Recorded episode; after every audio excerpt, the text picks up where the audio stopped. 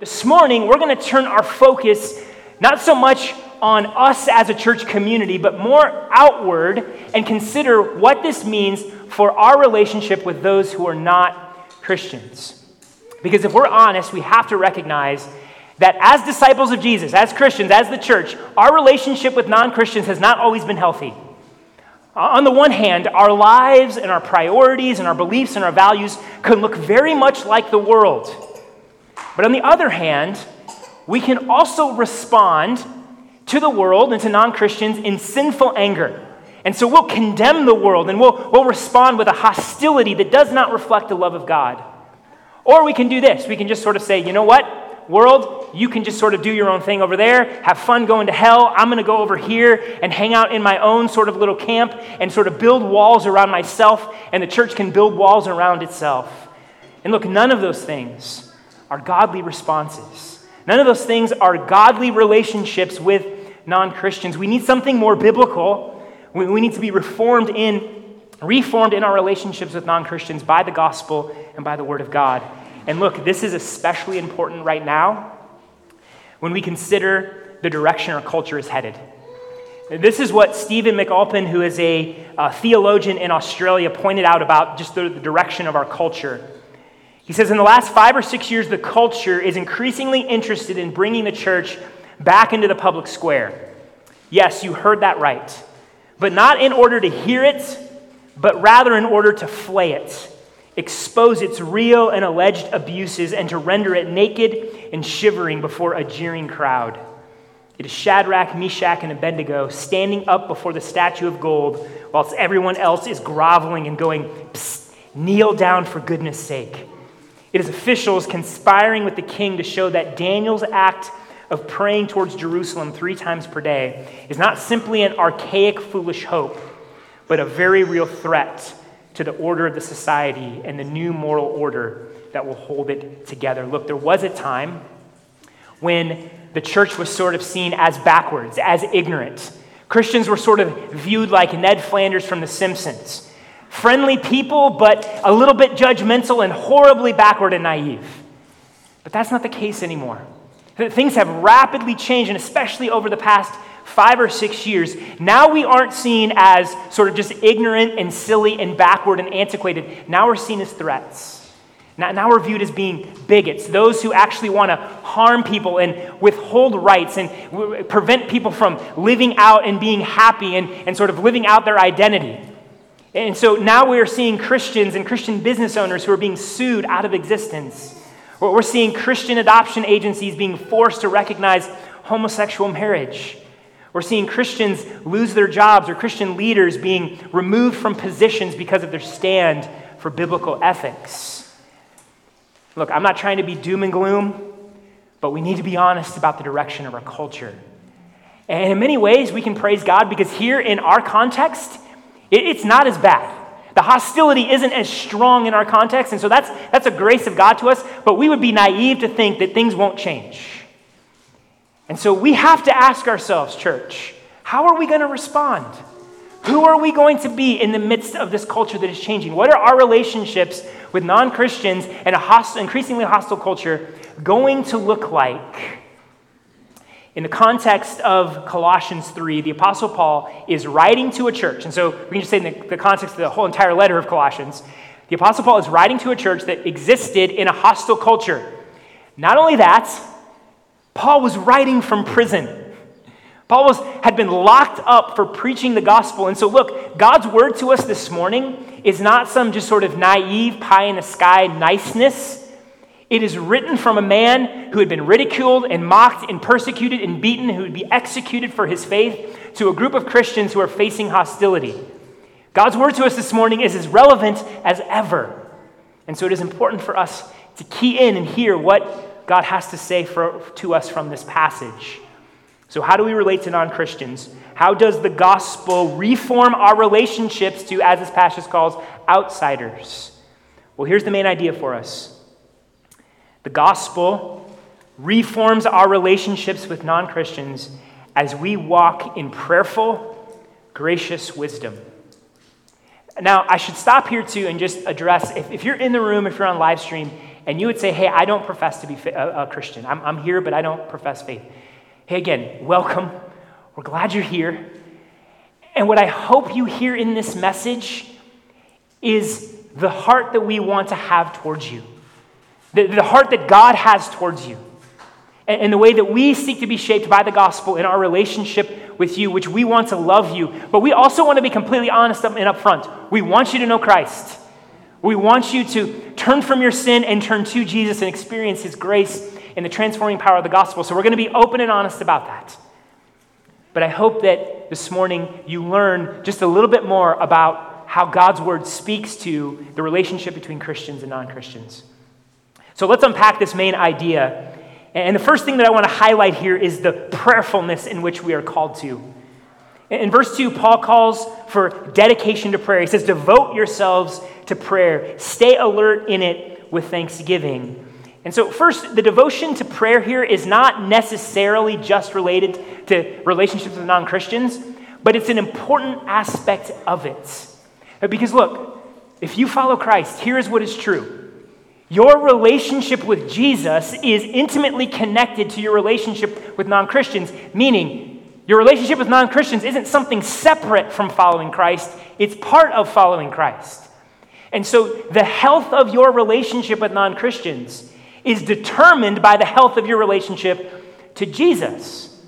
Or to put it another way, and to use the language of this series, as the gospel reforms us and transforms us, it transforms our relationships with non Christians. And friends, prayer is vital, vital, absolutely essential to our life as a Christian, as a disciple of Jesus. It's vital to our relationship and our faithfulness to Jesus. We, we can't experience gospel transformation, we can't experience gospel renewal apart from prayer. Here, here's what Tim Keller says about the importance of prayer prayer is the only entryway into genuine self knowledge, it is also the main way we experience deep change, the reordering of our loves Prayer is how God gives us so many of the unimaginable things He has for us. Indeed, prayer makes it safe for God to give us many of the things we most desire. It is the way we know God, the way we finally treat God as God. Prayer is simply the key to everything we need to do and be in life. And so we start with prayer because, friends, in prayer we experience the love and the grace and the mercy and the power of our God. It is in prayer that, that we experience our heart being transformed by the gospel, being reordered away from pride and idolatry and sexual immorality and lying and anger and bitterness and unforgiveness, and being transformed into those who show kindness and compassion and love and gentleness and patience and forgiveness. It is in prayer that we experience the power of the Holy Spirit to live as Christ called us to live and to go and to be on mission. Friends, it is in prayer that we experience the fullness of life in Christ and the power that we need. And so when Paul says be devoted in prayer, he's pointing to this absolutely essential fact that our life in Christ determine, is dependent upon prayer. We cannot live, we cannot thrive in Christ apart from prayer. And we are exhorted not only to devote ourselves to prayer, but to stay alert in it with thanksgiving. And so, stay alert, or some translations say, be watchful. The, the idea here is to be awake, be alert, be paying attention, be sober minded, be, be aware of what's happening around you. Often in the New Testament, this, this phrase is used in reference to being ready for the return of Christ. And so to be alert means to be living as one who not only believes Jesus is going to return, but you're living your life through worship and faithfulness to Christ as one who's ready for him to return.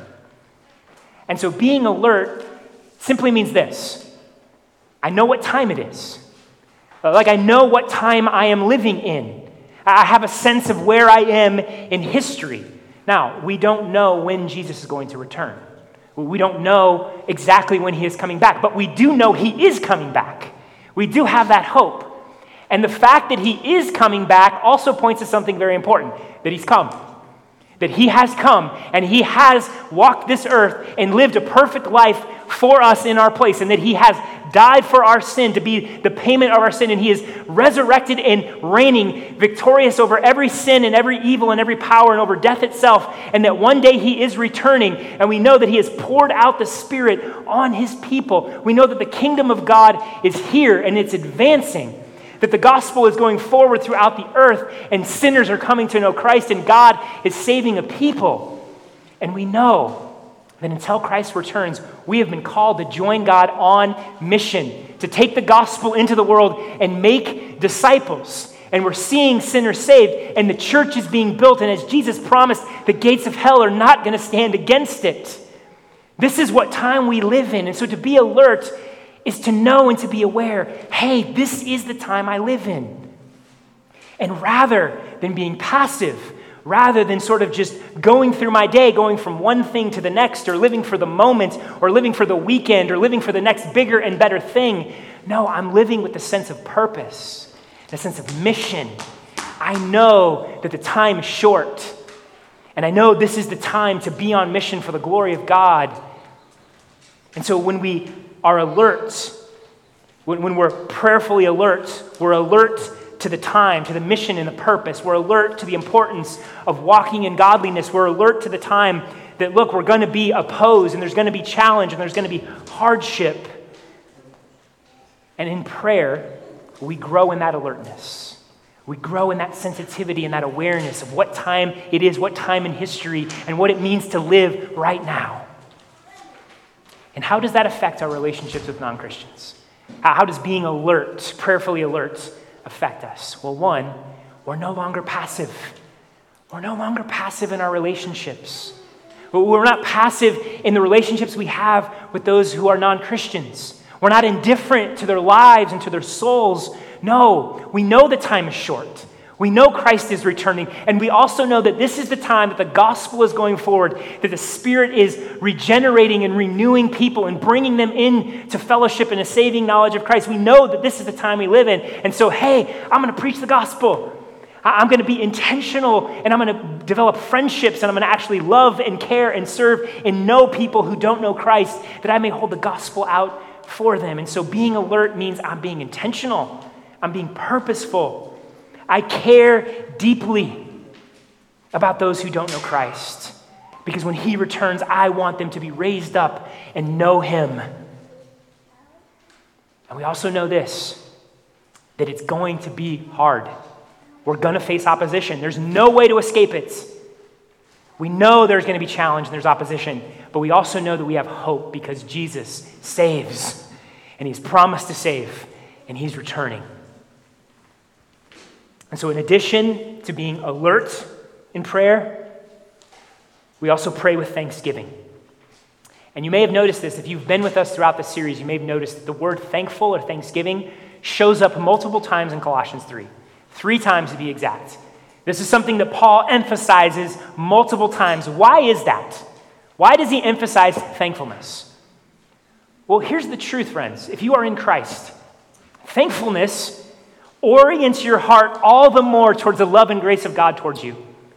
If you are thankful to the Lord, you more deeply experience that love and that grace and that joy and that peace and that sense of worship towards God. That if you walk in thankfulness towards the Lord, your heart is being more and more oriented away from sin and pride and selfishness and idolatry and greed and sexual immorality and bitterness and unforgiveness. In thankfulness, if you walk in thankfulness, your heart is all the more shaped in kindness and compassion and love and forgiveness. Thankfulness transforms us, thankfulness strengthens us in Christ. So it is vital as we think about what it means to be reformed by the gospel. Thankfulness is a key piece of this. But here's what else Do you know who the best evangelists are? Not necessarily the ones with the most knowledge not the ones with the, that are the best communicators, not the ones that are great in a debate and can think on their feet, but the most thankful people. The ones that are so aware of God's grace to them, so aware of God's love and mercy that has been poured out on them.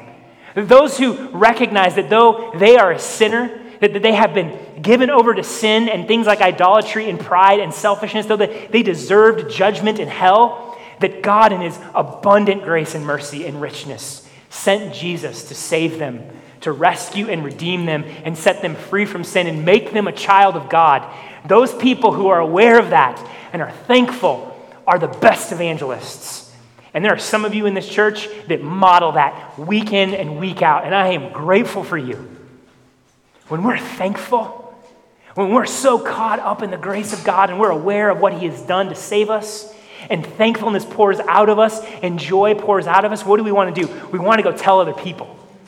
When I can't help but speak of Jesus and live for Jesus because I'm thankful, I'm going to share the gospel. And so, growing in thankfulness is going to make us more likely to go and share the gospel. Could it be, friends? Could it be that we are cold to evangelism and relationships with non Christians because we're more fearful than thankful? Could it be that we're more aware of evil and sin than we are the grace and power of God? What would it look like for us to, in prayer, cultivate a deep, deep thankfulness and let that compel us to go and share the gospel and to love those who are far from Christ? And so let me encourage you in prayer, seek to cultivate thankfulness. Let the root of thankfulness go deep down into your heart in prayer, that that may compel you to go into your community, into your neighborhoods, into your jobs, into whatever sphere of world that God has called you into, and share the gospel with those who don't know Christ. Because you're so amazed at his grace, you're so thankful for the salvation that he has poured out on you, you want other people to experience it. And so, being prayerful, it orients our hearts in alertness and thankfulness. It also connects us to the power we need to share the gospel. In verses 3 and 4, Paul writes this At the same time, pray also for us that God may open a door to us for the word, to speak the mystery of Christ, for which I am in chains, so that I may make it known as I should. So I want to point out three things about what Paul says here. First, Paul recognized the need for God's power to move in order for the gospel to go forward. Second, Paul was aware that God's power, that very power that he needed, works through prayers, works through people's prayers. And the third thing here, Paul is in prison. But rather than seeing his imprisonment as a threat to the gospel, he saw it as an opportunity for the gospel. Paul didn't see those who had imprisoned him as enemies and threats to run away from. No, he saw them as people who were blinded and imprisoned by their sin who needed the gospel. And so opposition wasn't threat to Paul, something to run away from, it was opportunity for the gospel. How do we see opposition as opportunity? Through prayer. How does the gospel break into opposition, shine the light of the gospel and the truth of the gospel, and save and transform? Through prayer. This is the power of prayer in our mission. This is the way God uses prayer. This is how John Dickson, in his book, The Best Kept Secret of Christian Mission, puts it. In prayer, we lift the work of the gospel above mere circumstances and into the hands of the one who governs everything. An open door for the message, even though the chief messenger is locked up in chains, only prayer can ensure such a beautifully illogical reality. Paul was confident that through the intercessions of other believers, God's word would never be constrained by mere circumstances. Through prayer, through prayer, we show our dependence we recognize that the only way we or anybody else is saved is through the sovereign power of God. And prayer roots us in that reality.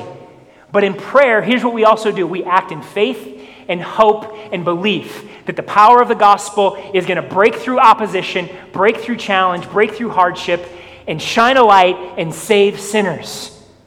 So when we pray, when we are prayerful, when we're devoted to prayer, we are acting in faith, believing and knowing and having confidence that God works through opposition. And so don't miss this, friends. Yes, God is sovereign over salvation. We absolutely believe that. But don't miss that He works through prayer. He uses your prayer. Your prayers matter. He has ordained that through the prayers of his people, his sovereign power to save would work and would flow and would move.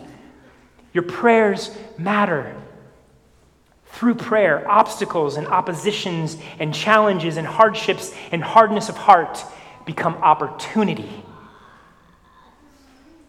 Do you, do we see opposition as threat or opportunity? Oh, we are so aware of threats. And I think as the culture becomes increasingly hostile, our radar is up on the threats. But in those threats, in that opposition, do we see opportunity? What would it look like for us to pray for opportunities in the very places where opposition is rising? What would it look like for us to pray for opportunities, for doors to be opened in the situations that seem the most challenging and the most difficult? for the people that you believe have just could never be saved, or that maybe you've written them off and think there's no way God's saving that person, what would it look like for us to pray for opportunities and believe that that is where God and His power and the gospel will go and will save? Friends, if we give ourselves to prayer, believing that God opens doors and uses opposition as opportunities and shines the light of the gospel would that not change our relationship with non Christians? Would that not cause us, rather than to run away or to stiff arm or remove ourselves, but to draw near to people, draw near to people in friendship, to know them, to love them, to serve them, and to hold the gospel out for them that they might know Christ?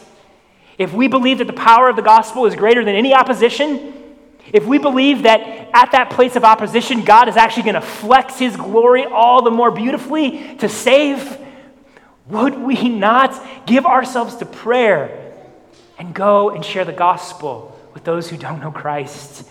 Friends, this is who our God is. This is the God who loves to put his glory on display in the very places where it seems the darkest, the most challenging in opposition, the gospel shines all the more beautifully. Do you believe that? Do we believe that? Let us be devoted to prayer that our hearts may be shaped in that truth and that confidence.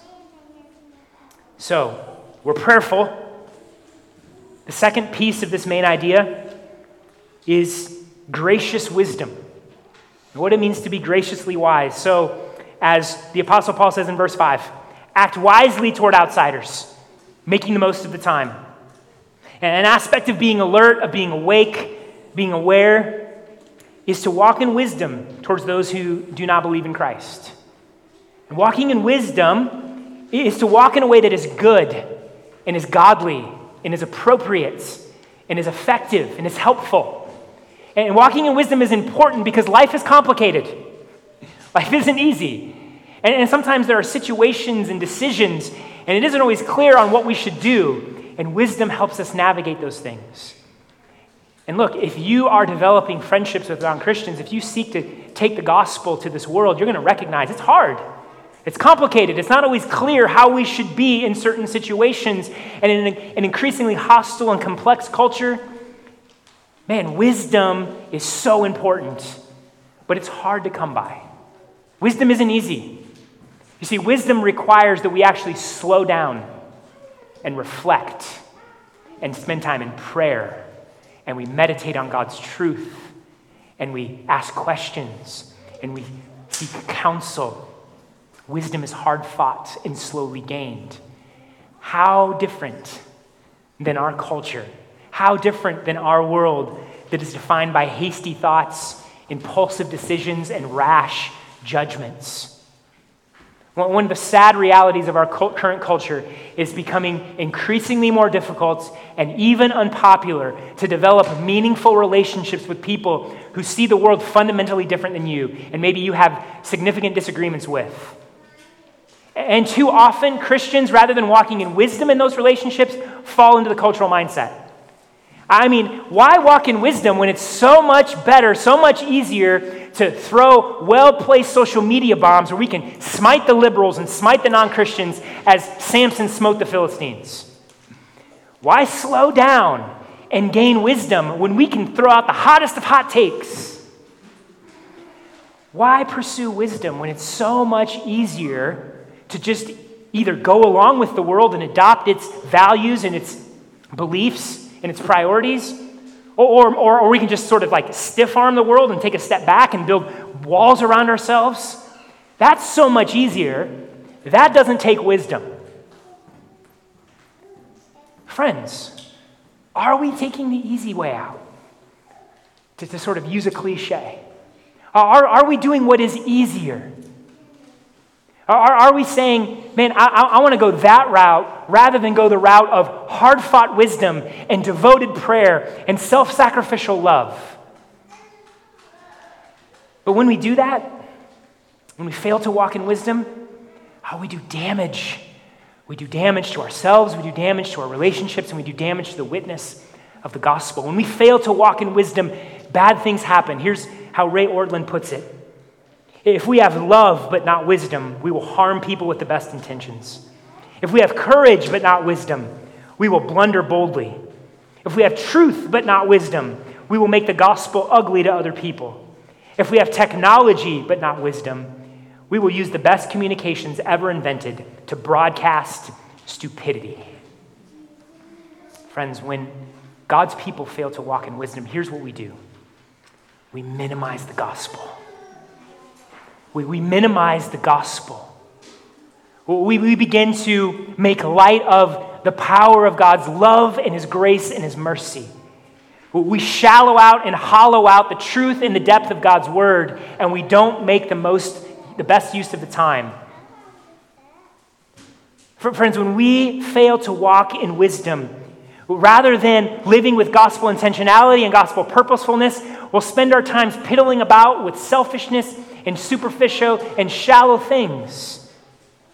When we fail to walk in wisdom, what we're going to do is we're going to make the world think that there are other things more glorious than our King, more glorious than our Savior. And what we end up declaring is that Jesus is an insignificant king and there's an insignificant salvation. This is the damage we do when we don't walk in wisdom. But, brothers and sisters, for those of you that call on the name of the Lord, with such riches in the gospel, with such wisdom in God's word. Let us be people of wisdom. In our relationships with non Christians, let us be people who act wisely. In prayer, in worship, in God's word, let's commune deeply because we know that the fear of the Lord is the beginning of wisdom and knowledge of the Holy One is understanding. Let us be willing to slow down be thoughtful, be prayerful. Let us be willing to enter into the furnace of experience and failure in order to gain wisdom. And in our wisdom, let us be gracious. Let us be gracious in our wisdom. As Paul instructs in verse 6 let your speech always be gracious, seasoned with salt, so that you may know how you should answer each person.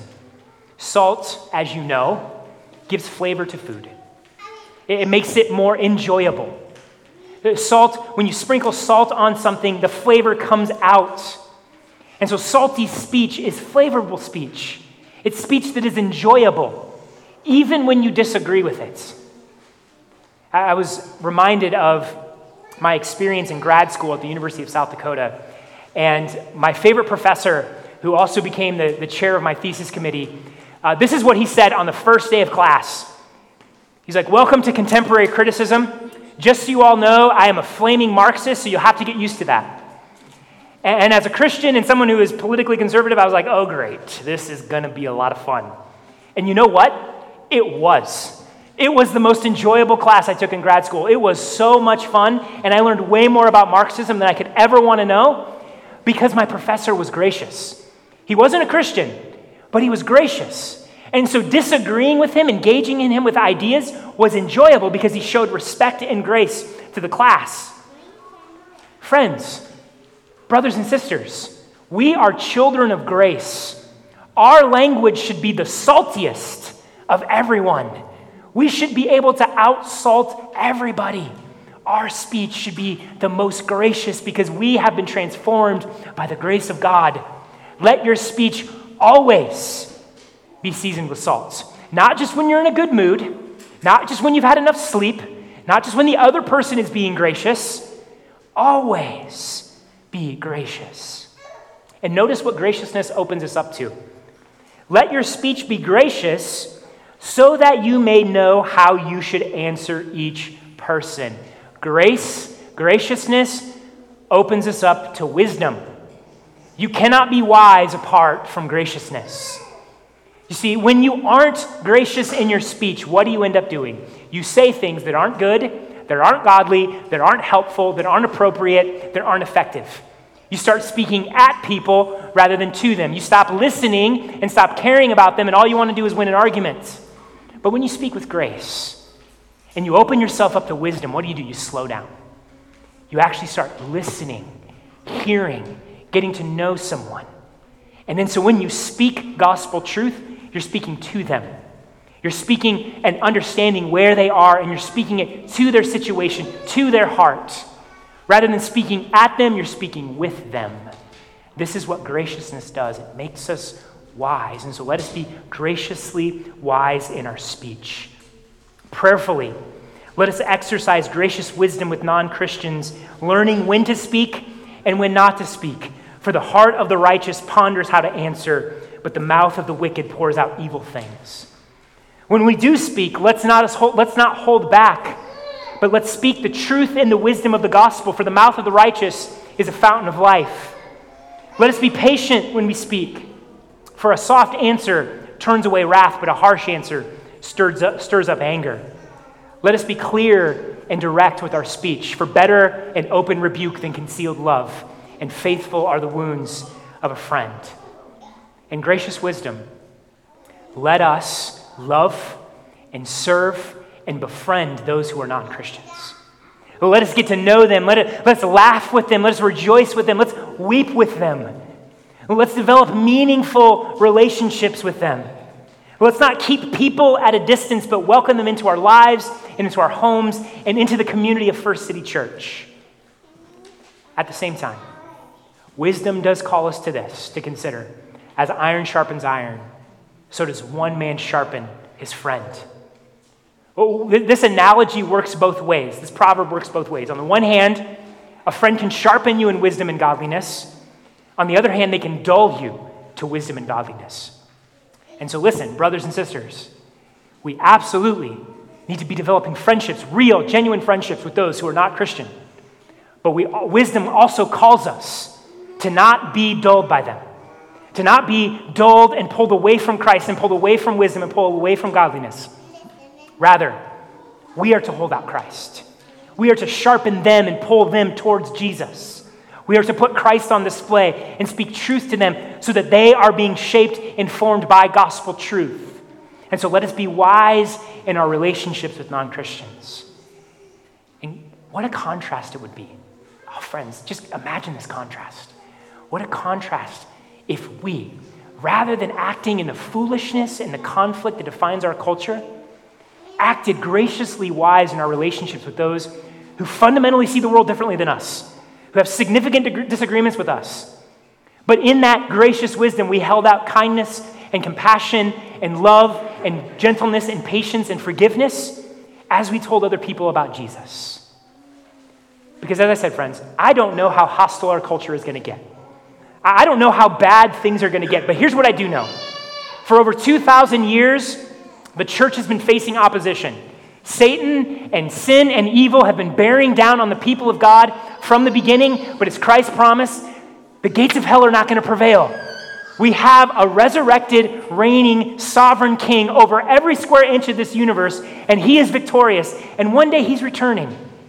And so, in that hope, friends, in the power that we have in the gospel and the power that we have by the Holy Spirit, let us be prayerful and let us be graciously wise as we befriend those who are far from Christ and we take the gospel into this world.